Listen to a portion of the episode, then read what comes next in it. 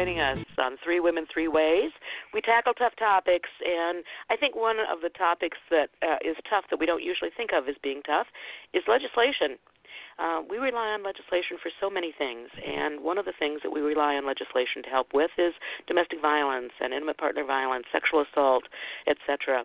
And I contacted our guests because they each are in the Washington State Legislature, and they each propose some legislation, some bills this this session. And in Washington State, we have a session that lasts until for the first three months of the year, basically, unless there's something extraordinary going on, and everything has to be enacted during that time, or it's it's it just fails to proceed. And the article that I read talked about two such bills that had to do uh, with sexual assault and it just struck me that these just evaporated because the legislature didn't deal with them. And that got me curious as to how this process works and what happens and what those bills were more about. And so I have with me Representative Dan Griffey. Dan, welcome to the show. Hello. Thank you for having you. us on. And I, Dan, is the representative from the 35th district, and I have Representative Michelle Caldier on their line. And uh, welcome, Michelle. Well, thank you. Thank you for having me. And I, I made mistakes in my notes. I didn't write down which, which district you're from. It's the 26th legislative district. Okay, terrific. And uh, basically, that is uh, the area. Oh gosh, what what is that? The area around? It's a Kitsap area. Yes, it's Bremerton, Port Orchard, Gig Harbor, and Key Peninsula. And for those of you who don't live in Washington State, that's kind of a rural area, and uh, not not big city, that's for sure. And um, so it's always good to hear from people from from the rural. My roots are rural, so I always have a warm spot in my heart for all all things rural. So thank you very mm-hmm. much, Dan and Michelle, for joining me. Um, first of all, just spend a couple minutes for our listeners who may not be aware. What what's the process when you think of something that ought to be a law? Dan, do you want to answer first? Well, yeah, we have uh, nonpartisan staff that we go to first, with, and uh, with partisan staff advice. Uh, we come up with concept. We work out the concepts. We get it in a draft form. It goes to Washington State Code Reviser and makes sure that that uh, law complies with all Washington State uh, codes and that it would fit. Uh, then we introduce it. Uh, then we have to ask, uh, introduce it to um, uh, to get a bill number. Once it gets a bill number, the Speaker of the House, in our case, refers it to the a committee. In Washington State, we we pride ourselves on being one of the most open governments in the nation. So every citizen has an ability to testify on a bill in its conceptual form. So we have committee process, and in that committee process, we uh, have the bill presented to us. We have the chance to have uh, uh, community members come in, uh, different lobby groups come in. Uh, we can change the bill in uh, committee. Uh, there is a vote of the committee uh, staff, or not staff, the members on the committee, and uh, it goes into what we call House rules. And in House rules um, is another place, I guess, that a bill could die. So bill, bill can die many ways, but it uh, can die in House committee. Uh, once it gets out of committee uh, with a, a majority vote, it goes to the Rules Committee, which it can die in committee uh, and then uh, and be fa- and fail to be uh, debated on the floor. Then the bill can move to the House floor, where it has to have the full House debate and voted on, and the same process has to start over again in the Senate. So at that's every a, step that, along the way, that's, that's a really cumbersome process, but it's kind of designed that way, isn't it? It is. The founders wanted it to be very hard to change Washington state law, and I don't blame them. It should be. It should be a really yeah. uh, discerning process. Uh, it should have qu- quite a lot of input from our constituents. Uh, it should have a lot of, uh, yeah, again, like I said, thoughtful process. Mm-hmm. And in Washington State, it does. We do. Okay, Michelle, Mm-hmm. um, you um, you presented a bill this, in this legislature, and so of course you just went through the procedure that that Dan talked about. But I want to ask you about what motivates you to come up with a law. I mean, a lot of our legislators legislators go to the legislature because of something that's happened in their personal lives or their work experience or whatever. Mm-hmm. Sometimes um, there's a motivation of of uh, just running for the legislature. Uh, I'm thinking of the Mothers Against Drunk Driving lady that started that. I mean, she started a, a career because she was motivated um, personally by a tragedy in her life. But sometimes we come up with legislators who are coming up with bills and I think now what did they know about this before they went there? What was their background? What made them choose to work toward this legislation? Can you give me some mm-hmm. insight there? Oh, absolutely. So most of the bills that I put forward, I I call it. I always say I I usually work from the ground up, uh, meaning that usually it's a problem that I see in the community. So usually, um, if I see uh, you know someone comes to me and says I, that they have a particular issue, I'll do some research to find out if there's any avenues that they could complain to or something that's already set up. Uh, for my particular bill, it just so happened that um, that my daughter's uh, friend had uh, she was gang raped, and uh, my daughter talked her into going to the hospital, and she sat at the hospital. Um, all in all, it, it was uh, nine hours. Um, and before she left the you know but by the time she was able to get a, a rape test. Uh and she had sat there for i believe five hours before she was even told that that one particular hospital that they ha- hadn't done sexual assault um rape tests for over a decade and that she oh just went gosh. to the wrong hospital. Yeah and uh either that or they live in a very fortunate community if they don't have the need for that well, so so that's that's the the the hard part is that you want to make sure that if that when a woman or a man get get uh, get uh, uh, ra- or raped, that you want to make sure that you have somebody who's doing the rape test so that it could stand up to to court, so that they you know that they're properly trained.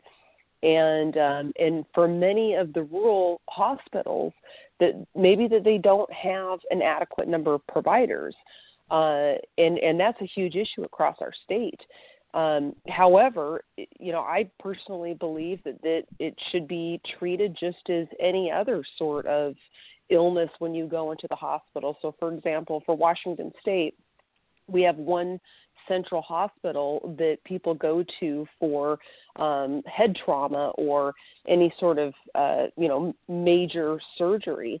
And so all the hospitals know that you know if someone comes in and it's above and beyond their expertise that they need to airlift the person over to Seattle to Harborview Hospital. Well, for for rape tests that's not the situation.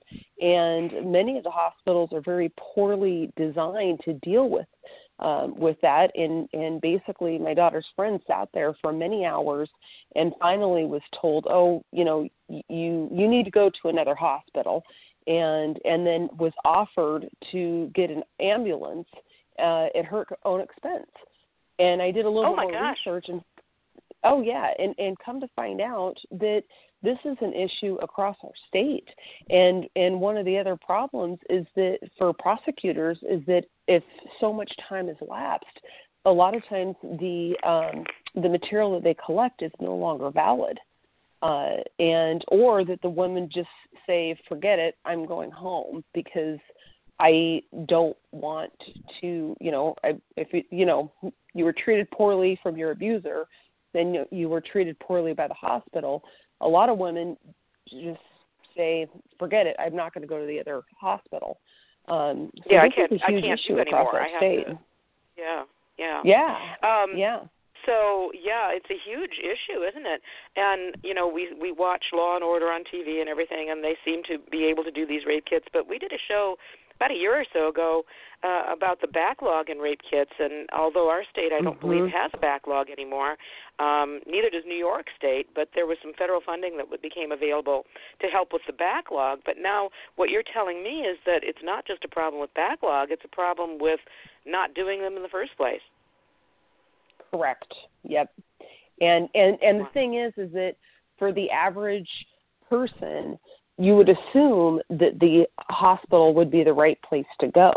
And same thing with going to the the police. A lot of times the police departments don't know the appropriate place to go and so they very well may have directed the woman to go to the hospital where they're not able to get services. And um and so uh you know that was that was one of the things that that my bill addressed to say you know you've got a maximum of two hours that the hospital has got a two hour um, period where they need to notify the, the the person and coordinate with a local sexual assault center to get them to the right spot. And is that reasonable? Because I know a lot of times, I mean, I do tend to be empathetic, I think, with a lot of businesses mm-hmm. and organizations because it's all well and good to say, I'm outraged by this and we're going to pass a law.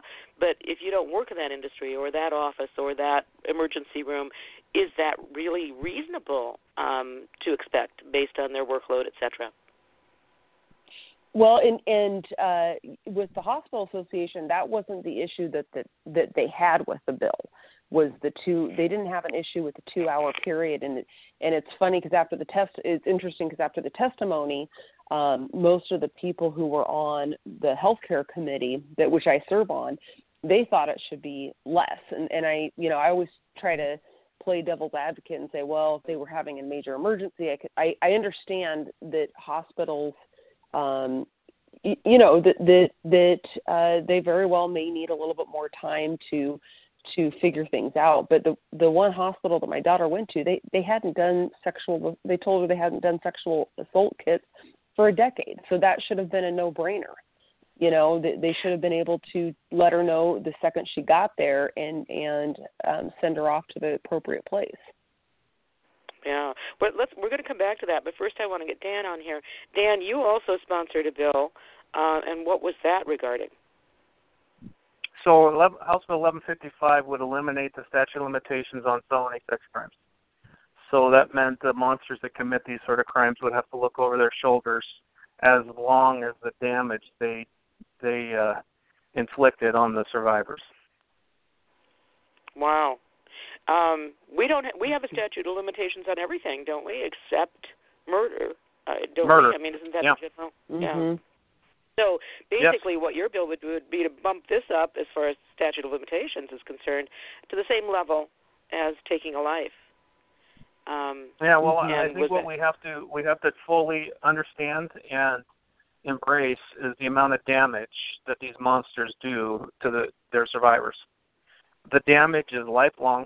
It's life altering, and um, here's what a lot of people don't understand about the crime. It's serial in nature we know mm-hmm. um, by profiling um, the individuals that commit these crimes, they do it over and over and over again, hundreds and hundreds of times, especially those uh, who uh, commit crimes against uh, young children.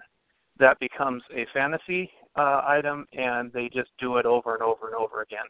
And the idea is if we give law enforcement and prosecutors the ability to prosecute those crimes forever into the future, any time in the future that they find uh, the evidence to bring a prosecution, we are saving other individuals from have, having now, this to suffer. would be for this. Your your bill would apply to rape, not just sexual assault, but to however rape is defined uh, in the so, statute. Uh, uh, so yeah, so there's uh, the Washington State statute is pretty complex. So there would be um, uh, 14 individual crimes that um, it, I couldn't list off right now because I don't have them right in front of me, but they range from uh, rape in the first degree, rape in the second degree, child molestation in the first and second degrees. You know, so they, it kind of runs the gambit. And so what we did is we said if it was a felony in nature, meaning um, we elevated it to a felony, um, we're going to say um, we're going to we'll go after you for the you know anytime that we find evidence after the the commission of the crime. Now I have to be totally uh, upfront with everyone. It's tough to get um, a conviction, a rape conviction, period. It, uh, even if you instantly get the information. But what we're doing now in the other states, and we've learned from other states, is because of the DNA profiling database that we have and we've established, um, we can we can kind of set a marker. We can we can we can find those people that have committed these heinous crimes, knowing that they're serial in nature. We might be able to connect the dots a couple times. And because it's serial in nature, we connect the dot.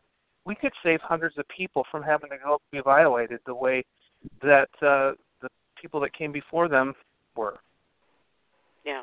Mm-hmm. Well, and I used to actually I used to do some um uh evaluations of um sexual deviancy back in back in back in the day. And you're absolutely right. Wow. you know these the the typical trajectory for for one of these guys is to be very active in in sexual assault in the the you know early years and into the 20s and then by the time they get to be 60 or 70 they start to slow down. That's a lot of years um Mhm. my my are, wife's monster uh, my wife's monster we were able to through facebook follow his carnage from alaska to california and um Mhm. he didn't stop with her and he she was not his her first uh he did it everywhere he was it's the most Yep. despicable sort of crime that can happen that's why we should uh eliminate the statute of limitations so we can we can give prosecutors and law enforcement the ability to go after the true monsters in society and isolate them from society. Now, whenever the discussion of rape comes up or sexual assault, you always get people saying, "Oh, but it's so easy for girls to accuse somebody," or they change their mind in the morning. There are all these myths that really don't don't hold Mhm. true um, when the research is done. But nevertheless, there are those myths. It doesn't sound like your um, uh, House Bill 1155 would have been dealing with a level of he said she said or a 15 year old girl with an 18 year old man uh, you know uh, Yeah, it uh, doesn't with- it, it doesn't change the evidentiary standards at all, any way, shape, or form. okay It doesn't change the Okay. elements of the crime. It doesn't do any of those things. And we heard those criticisms as well, and we were able to talk uh, most people, uh, you know, off the cliff on that, because um, there is a lot of uh, there is a lot of national discussion on these issues, which is good. We should have the discussion, and we should do get the right solution. But I believe the right solution is understanding that um, these crimes are so heinous in nature that giving prosecutors and law enforcement officers uh, tools anytime after the commission of the crime to go after these individuals is a good thing for Washington and for the survivors. yeah. Michelle and you had a co-sponsor i think on yours. Was who was the co-sponsor on um house bill 2585 Um, I actually had I a, mistaken? had well, I had quite a few people who signed on. Uh, Well, I was a co-sponsor as well. uh, Yes, I know. I know. Uh, Dan, you were, and um, uh, Representative Tina Orwall was my was my number two. She was also working on a couple, quite a few other sexual assault bills.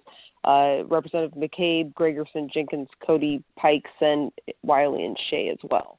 So, um, uh, you know, I, I, I actually got a, a lot of bipartisan support from people from the far left to the far right, and and uh, and, and you know, because I, I I really think that with my particular bill um, that you know women should know as soon as they enter the hospital that whether or not you can provide the service. Um, Now, and did- uh, did you- Representative Or- Orwall is uh, so so both Representative Dan Griffey and I are uh, Republicans, and so we are in the minority in Washington State to the tune of one vote. So in Washington State, both the House and the Senate, um, the you know uh, we're you know Democrats are in the majority, but they're only in the majority by one vote for both chambers. Um, and so it's important for any bill to move forward that it is is bipartisan and that we are working across the aisle on our bills.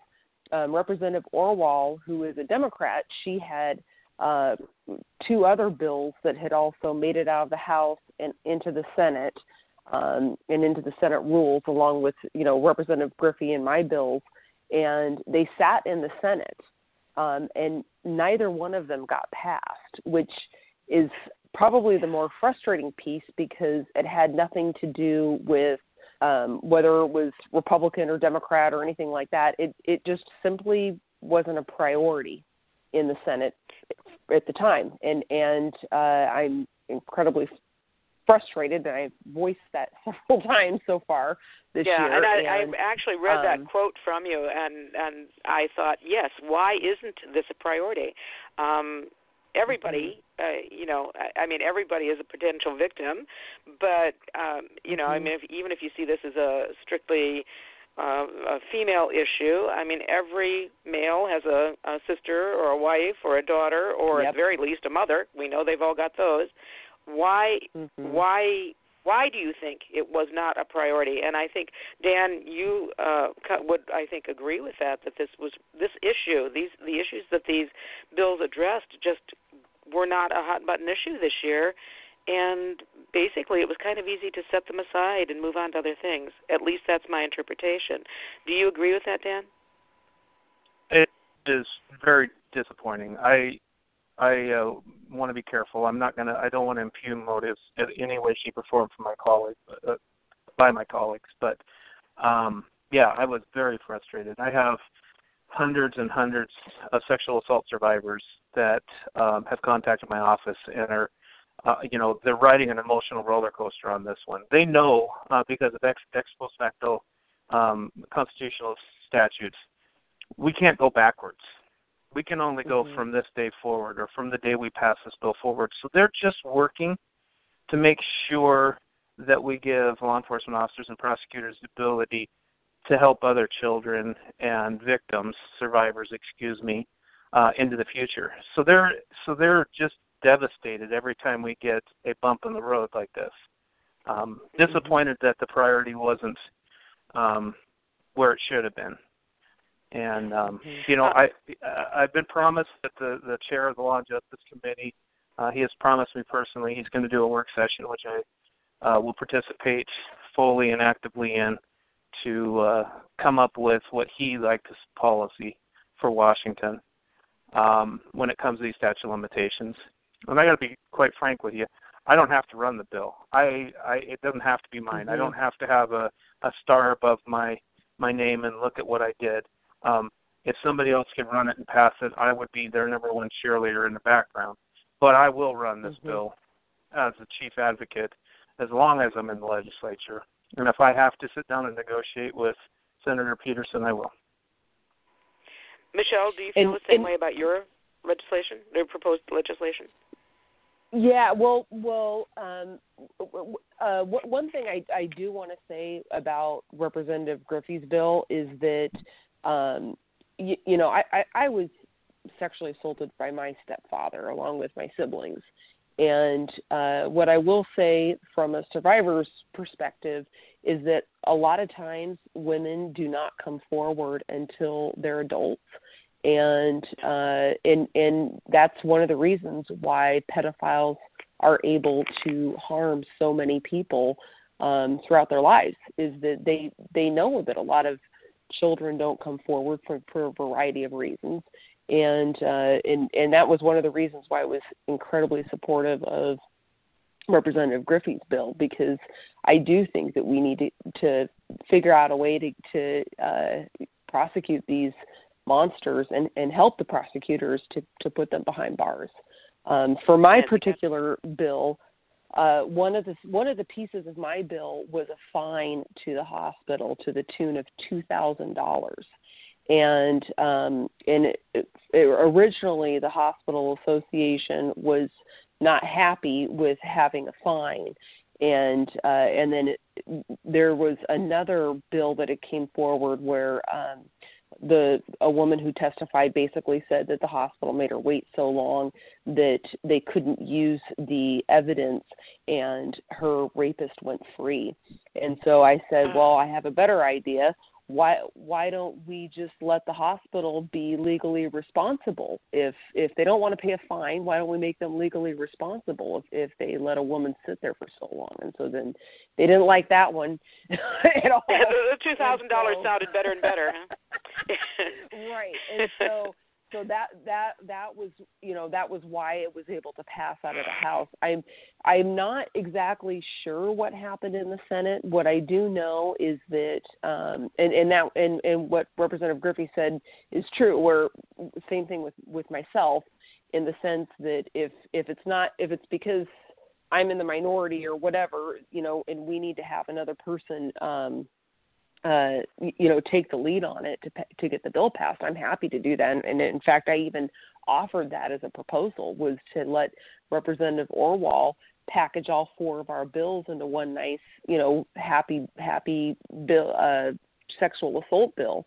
And uh and they wouldn't take that either. So um i you know i i am going to continue uh working with all the members of the senate and um you know, we we did have a short session this year, uh, but to me, I feel like that there there's really no excuse. So. Yeah. Well, and I I kind of glommed onto your comment about this isn't a priority.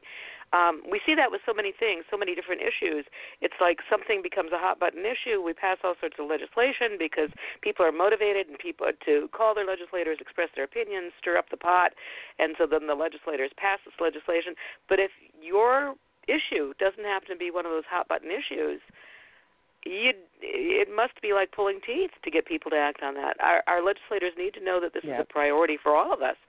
Um, and so, you know, just as a citizen out here, I'm thinking you can betcha I'm going to, you know, next time these are these bills are presented, I I'm going to read through them and I'm going to say, yeah, this sounds great to me, and I'm going to start putting pressure on my legislator to at least let her know that this is up here and this is something that's important to me. And um you know i think as citizens we just have a right we have not only the right but the obligation to do that. Um i think too oh, ab- often we, we kind of sit here thinking oh they'll take care of it. But in fact there's a reason politics isn't called politics you know? I mean it there mm-hmm. are other factors besides just is this the right thing to do at this point in time? Um do you think you will present this again next session? And will it be presented the same way? Um, I guess I should ask Dan that. Yeah, so I'm gonna. So the bill was amended uh, at the request of the chair of the Law, Law and Justice Committee. Uh, he wanted to limit the bill and to uh, uh, the statute limitations, eliminating the statute limitations to those felony sex crimes committed against those 12 and younger. I didn't like it. But um, I reached out to my sexual assault supporters uh, kind of network group and asked, and they said, "Yeah, let's you know the the if At you're going to do something, it, right? if you're going to commit those crimes, yeah, well if you're going to commit those crimes, then against that age bracket, that age group, then you're the worst of the worst monsters." So they were happy. Um, so you know, yeah. uh, through the process of running, uh, you know, uh, working with Senator Pedersen, um, you know, we're going to figure it out. Um, I want my appetite is eliminating statute limitations on all felony sex crimes. So that's my appetite. That's what I will always fight for. But um, am I going to have? Do I have the ability uh, to uh, to take it in in uh, smaller steps? Absolutely, I do. And the reason I do, and the reason I have that support, is because the survivors said do it. I, I'm really, really using their counsel on this one. Now, it started out as my wife and I's mission, and now I have, you know, I like to say I have a growing family of thousands now um, that I love and cherish, and um, it's their issue. Okay, I hope you. And I hope you I'm don't going, aren't expected to put them all through college. Okay. no, I'm not. I'm not. But uh, okay, uh, just, just, I will do. know, I would I, do I'm just anything for them. a little bit here. yeah. But uh, Um, it, we just we have to determine what what form the bill is going to come out in, and that's going to be the negotiating process that we go through this interim, and you know what what the appetite from the good senators' uh, perspective is, and I expect there'd be a good opportunity at that point in time to get a lot of people uh, involved in in, in the uh, work session, and during our work sessions, it's just like our public testimony sessions. Uh, people, you know, the public can come and make comments. Yeah. Mm-hmm. Um, and of course, they have to come down to Olympia, which is a far piece for some people in our state, but that's just the way it is. I mean, that's that's how it works. Um, Mm-hmm. uh, Michelle, and I'm I'm assuming that you are also going to not give up on this this proposed legislation. Oh, that ab- you're going to. Absolutely. And actually, I'm going to take it another step further. And over the interim, I'm going to be working with the local sexual assault center. So in in our state, every county has got a local sexual assault center, and they know who can provide the um, the sexual assault kits. Uh, but one of the other issues that that we, I know we need to tackle that I wasn't able to tackle with my bill is the transportation piece. So to to tell a woman that they're supposed to get into an ambulance and pay for it themselves, I think is is ridiculous. And uh you know, cuz those are expensive. And yeah. uh with my do- with my daughter's friend, she had she had drove there with my daughter and she was supposed to leave her car there and and my daughter was not on her insurance and was too young to be on her insurance. And so she, she was arguing with them and saying well wait a second here because if if i let my friend drive my car my mom says she's not insured i don't have very good insurance and i don't know if they're going to pay for this ambulance ride. So to expect a, a woman to to get or a man to get a uh, a thousand dollar you know ambulance ride ticket is is insane to me. And and quite honestly it, it to me it doesn't have to be an ambulance. It very well may be that we can empower the local sexual assault centers.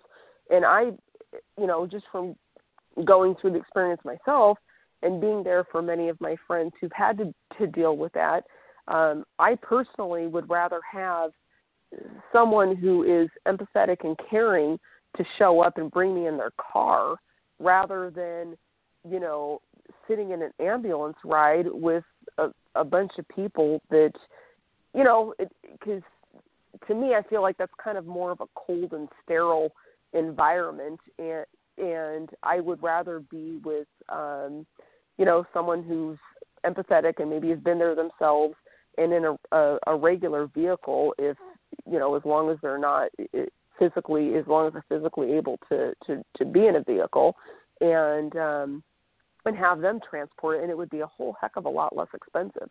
So that's one of the other pieces that i'm going to be working on over the interim is to figure out what to do with with the transportation um piece and to make sure that from the second that either a woman shows up at the police department or at a hospital um, you know, what is a smooth transition, you know, for for her or him um, throughout the process.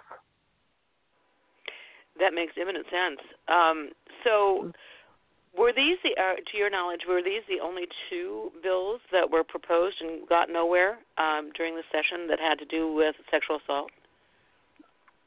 Well, oh, there, no. there was actually, no, yeah, there was actually quite a few bills that were proposed that uh, maybe didn't pass out of committee or anything like that. There there were four bills. There was uh, Dan's bill, my bill, and then Representative Orwall had had two other bills that were stuck in the Senate rules, which means it went through our committees, it went through the House floor, it went to the committee in the you know through the committee in the Senate, and basically uh, it was it, just had one last step to go and I had I was already reaching out with uh, with the governor. I, it was my understanding that there wasn't any issues on on his end, and uh, uh, they it they said they actually I I could not get a good answer as to why it was not brought up.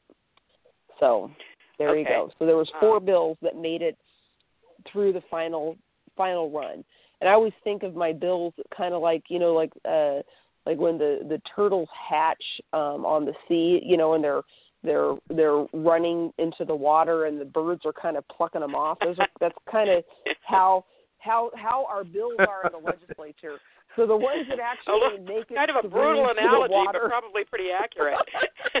Yeah, good analogy, Michelle. every Michelle. step of the way every step of the way there is you know that that many many die. So so for ours to go that far that it's kind of a big deal. And, and in fact uh dan's was on the run list at the very end. So his was on the run list to be on and they didn't call it out. And so uh you know and and i i was told that mine was going to be on the run list uh but it didn't make it on there. And i had started questioning some of the senators and i i, I wasn't able to get a good answer uh and and it was kind of frustrating because there were many other bills that i thought were not very impactful that made it through, you know. And uh so you have to just sit there and kind of scratch your head and say, "Wow, so a license plate bill passed." But you know. Now, see, that's why I could but- not be a legislator. I'd be standing up screaming. You know, they they would they'd kick me out very quickly. Yeah. Um, one well, of the things and, that did and, pass, and, and your oh Yeah. oh I was going to go say your earlier comment about uh, your earlier comment about pulling teeth. So in my before I entered the legislature, I was uh, I was a dentist, and I will tell you that it is far easier to pull teeth than it is to pass legislation. so it is quite frustrating. but um Um, but but you know at, at the same time like i feel like both both uh dan and i are incredibly tenacious. And you know you sit there and you go okay well we made it this far and we're going to keep pressing on. And and we're going to put pressure on the senate and we're going to work with all the legis the senators and figure out what their problem is and figure out what it is that we can do to get our support Well, you know that that saying is that life is ninety. The success in life is ninety percent just showing up. I think that we could expand that and say success in the legislature is ninety percent. Keep coming back. yeah Keep going Yes, absolutely. Keep giving it another try because eventually, eventually, it'll get there. Um, unfortunately, You know, you know uh, that you- that. Go ahead, Dan. Um, so you brought up a, a subject, and I did. Sorry, uh, it's hard when we're not in front of each other to know timing. So I apologize. That's okay. But uh, you brought up something. You brought up something at the beginning of this interview that uh, you said you didn't think we had a backlog of untested rape kits. We do. It's very huge. we do. Um, one of we do. Mhm. It's about ten thousand at this point in time. But um, one of the one of the uh, in a real positive uh, outcome, I sponsored an amendment to uh, this operating budget, the supplemental operating budget, to get two and a half million dollars to uh, almost finish the work, and I was very proud to make, make that happen. So. Um, the biggest thing that it does is it keeps a very robust forensic examiner team on staff at the the uh, Washington State Patrol Crime Lab, and uh, it it gives uh, you know instead of losing the funding that we got from the the feds and then having to scale back on the number of examiners, plugging right on through and getting the backlog done. So um, that was a positive. And you know, uh, Representative Tina Orwall got a couple of other bills passed that really moved the ball on uh, uh, you know the sexual assault survivors issues. Um, we wish we could have got them all. Uh, Michelle and I are very tenacious, and uh, our appetite is ravenous when it comes to fixing these problems. Um, Mhm. So we'll keep Well, going. I was pleased today. I I, I attended a a workshop on the um, uh, what's it called? The proper name, the domestic violence leave law in our state. And um, this is a, an amazing law. It's been around for 10 years, and what amazes me most about it is that most employers don't know about it, and that's kind of Yes. sad.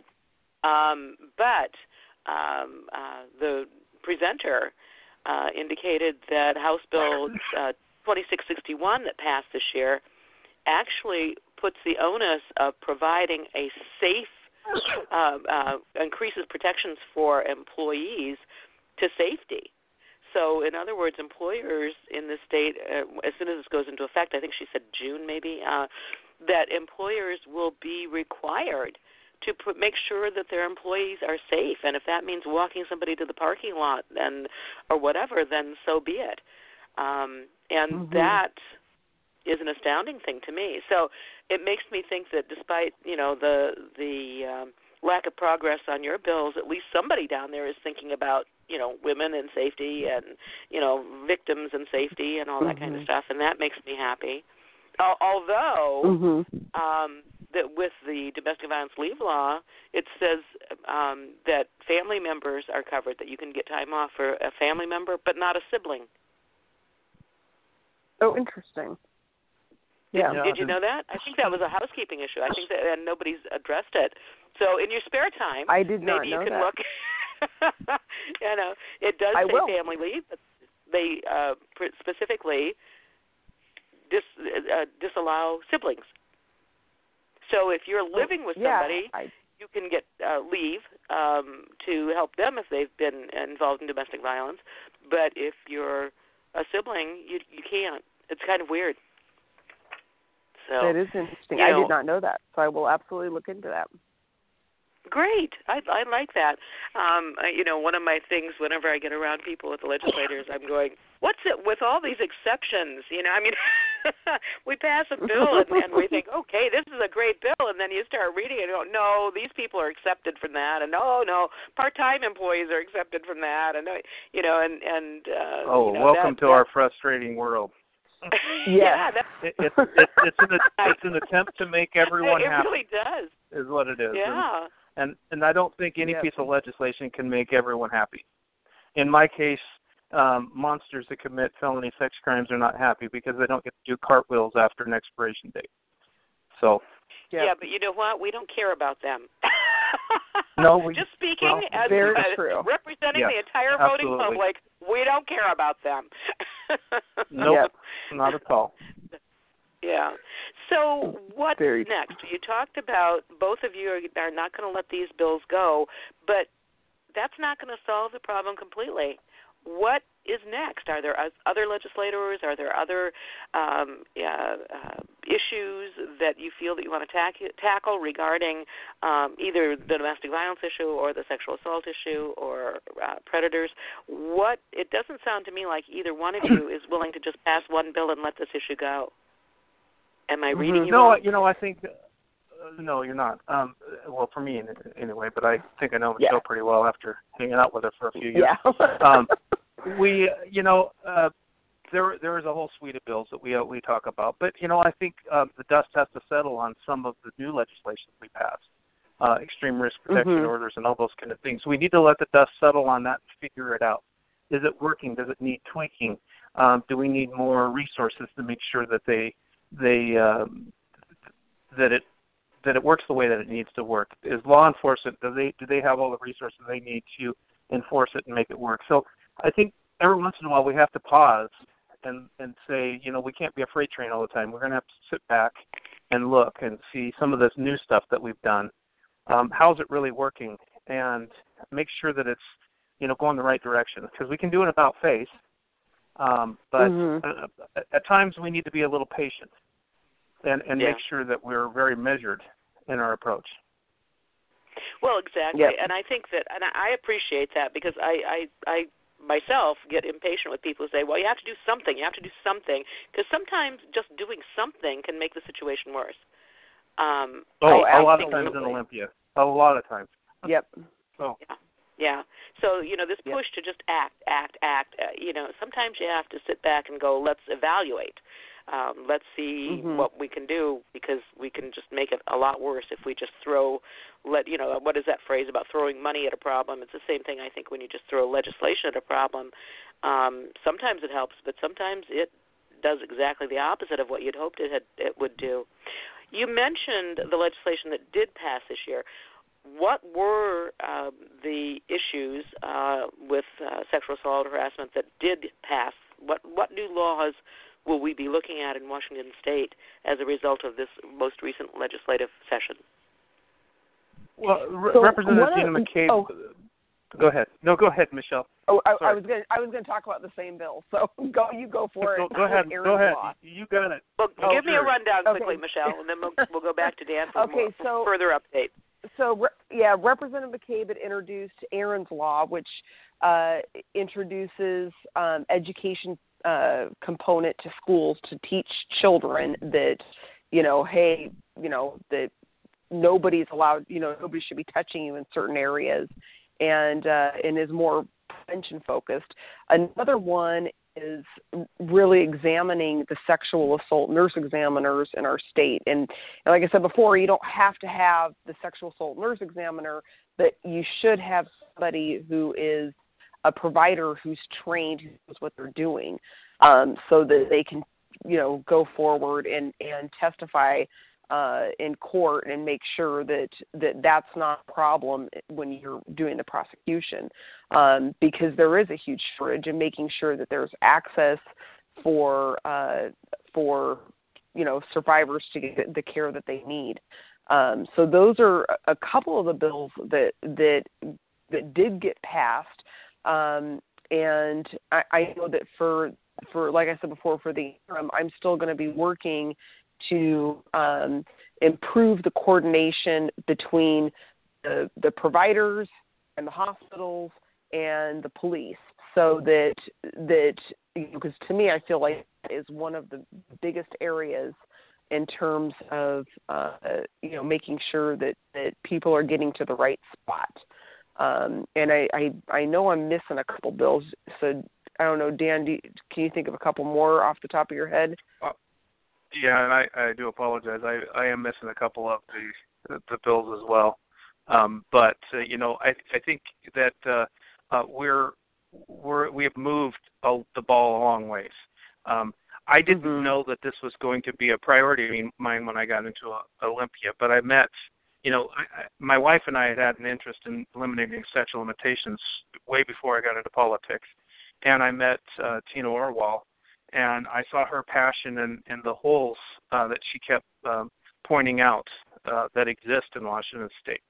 Um, you know, we did re uh, up the uh, uh, safe. Is it the safe task force? Um, yeah, the, the sane, task, sane force. task force. Yeah. Sane Sane Task Force. We did re-up that one, and a lot of our good legislation that we um, are passing or proposing, uh, and we pass a few of them uh, every year, comes through that task force. Uh, Representative mm-hmm. Gina McCabe and Tina Orwall are co-chairs of that one, and that one's a good one that we re-upped. And um, the, you know, just getting the, you know, the first large amount of money from the state to make sure that the backlog of kits are done, I think is very important because, you know, like I said, one DNA profile hit could save hundreds of people from having to be survivors of this crime. Absolutely, mm-hmm. and I am shocked, quite frankly, to find out that we're not because I did a show uh, probably three years ago um, on this. And at the time, New York State still had a huge backlog, but they had lots of federal bucks. And as a matter of fact, they got caught up and had federal money left over. And so New York State started using that as grant money for other states to get caught up. And the person that I interviewed was actually local to the Seattle area.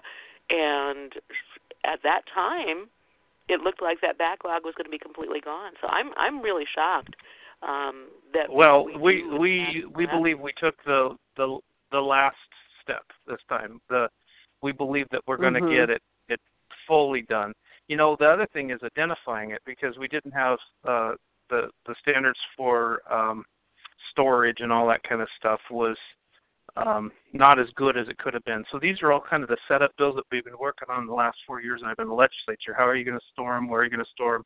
How are you going to number them? How are you going to do, you know, all of that sort of thing. So we had to get all of those pieces done. We have a, a you know, in the middle of it, uh, Representative Orwall and myself um, received a phone call from a KOMO 4 um, or KIRO uh, uh, reporter and asked if we can make a comment on why uh, Seattle is not testing DNA from uh, domestic vi- people that commit commit domestic violence in the city limits.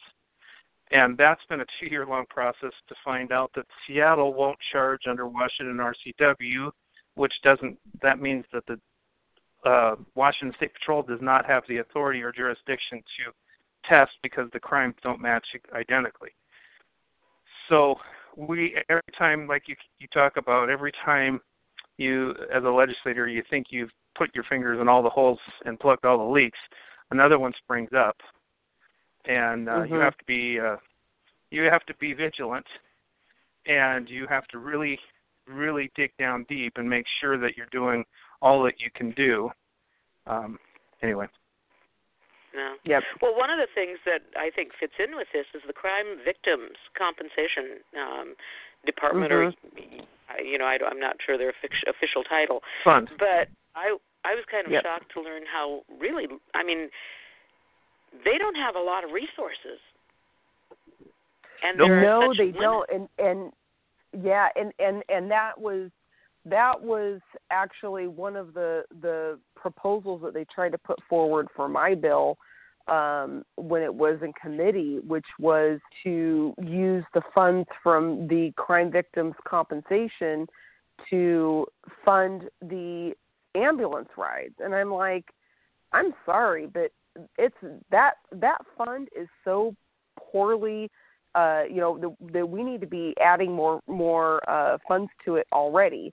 I don't want to swipe the funds away to pay for a thousand dollar ambulance ride when I know that that, that means another woman uh, won't get her face reconstructed after you know her husband beats her up.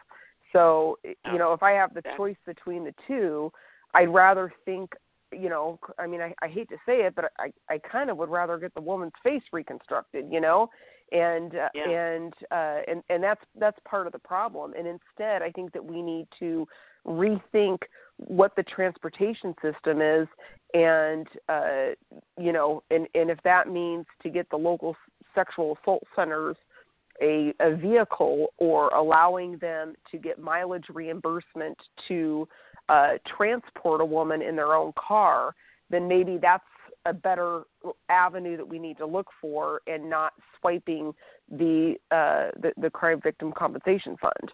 Um, but but you're right that that is another huge issue. And then the other piece with the crime victims compensation fund is that a lot of times that they'll only give so much money for a case and and it is really a lot of times not even enough to cover the basic overhead of the surgery so you have a hard time finding a provider to perform the surgery as well and and making sure that uh that you know we can somewhat make make the make the person whole again even though you know but but that's a whole other issue so yeah. you're you're well, and very it caps correct out. about you're that. right it it caps out Yep. Uh, so you know i mean if you need a a, a hundred thousand dollar surgery for reconstruction and that's Mhm. not an unusual number in the state and age um you know i mean that's not like pie in the in the sky i mean it's hundred thousand Yeah. dollar surgeries are not that rare um and if you need that um and you've already gotten some other stuff from i mean it it caps out i forget what the dollar amount is but it's like a hundred fifty thousand or uh, you know one hundred and eighty thousand Mhm. something like that and total for everything and then it's gone. You're done. And too bad if Yep. you haven't received all the the help that you need. So if that fund is paying for thousand dollar um ambulance rides you're right. You know i mean that's going to that that's going to deplete that fund. But then we have that nasty question of you know whenever we pass bills we always have to ask who's going to pay for this. And that's when things get really sticky and hot and tired and uh, debatable don't they Well, and and here's the, the at times, but yeah, I I feel like for for the bills that that represent you know that for regarding sexual assault, I I feel like those are less controversial, and if if there is a logical way and the most you know prudent way to spend taxpayer dollars, I think that that's something that is less of an issue. Um, it's the bigger there's bigger ticket items that we argue over. Well, and I was thinking from the standpoint of like the hospital association, you know, I mean, uh, whenever they're required to do something, they see dollar signs. Okay, then then we're going to have to pay for this. Yep. You know, it's just it's just like even though I'm I'm a hundred percent behind the Domestic Violence Leave Act, I can I do have empathy for like a small business. If you got three employees and Mhm. and suddenly you're going to have to keep paying for health insurance for somebody for six months who's not even working for you, and you're going to have to find a temp, and you're I mean that is a hardship um, for the small business person. Uh, I think as a as a culture, as a as a society, we've decided, yeah, well, sometimes that happens, and and you just have to absorb that cost, as you were saying, Mhm. um, Michelle. uh, You know, sometimes we just decide this one is worth it. You know, there there's no debating that. But somebody does have to pay for some things. You know, at the end, uh, you can't ignore it. You know, it, um, you know, the, nobody's money's not going to fall from having to pay for the ambulance and you know that kind of thing. It's just a question of, you know, how how are we going to make it happen? And uh, do you think that that the lack of progress on these bills was a monetary issue at all? Dan, No. Oh, what- No. Yeah. No, no. I don't think uh, so either. And let, let's be totally honest. The every in uh, hospital. I'm a professional firefighter by trade. Have been for a long time. Uh, I understand the intake process in hospitals. They know all suites of services that are provided by the hospital at intake. It's not. Yeah. Uh, it is not too much, and it's not a money burden for the, to expect that the hospital is going to inform somebody that went through something so terrible that they could tell them right away. We don't provide that here. But what we're here to do is if you have injuries, we're going to start the process and we're going to start working on your injuries and we are going to go down our list that uh, uh, Representative Caldier and I and Representative Orwall and McCabe, we're going to try to make sure is a great list of resources and assets that we can get you to. If it's calling the law enforcement officer up to start the investigation, and maybe they write in the front of the law enforcement officer's vehicle to wherever they're going to do it. I mean, we don't know how it's going to work out. We don't know what it's going to look mm-hmm. like, but it it, it certainly. But the significant thing is that we it's look at be, making it work out. Um, that from mm-hmm. from again from a work. citizen standpoint, that's that's the important thing is to make you know figure we there are ways to figure these things out. Representative Michelle Caldier, Representative Dan Griffey from Washington State, thank you so much for talking with us, not only about this whole legislative process and about these issues, but also thank you so much for sharing your motivations and your frustrations and, you know, all about the process.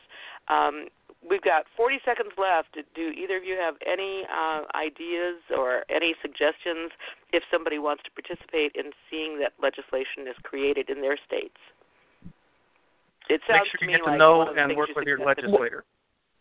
Yep. There you go. Yeah. Well, and and and you could feel free to reach out to either one of us. It's uh, Michelle Caldier, C A L D I E R, and Dan Griffey, G R I F F E Y, and both of us are, are have got open door policies, and we're more than happy to to talk to anybody if they have an issue. Thank you so much, and thank you for listening. Thank you. Thank Here you so on much. Three Women, Three Ways. Join us again next week.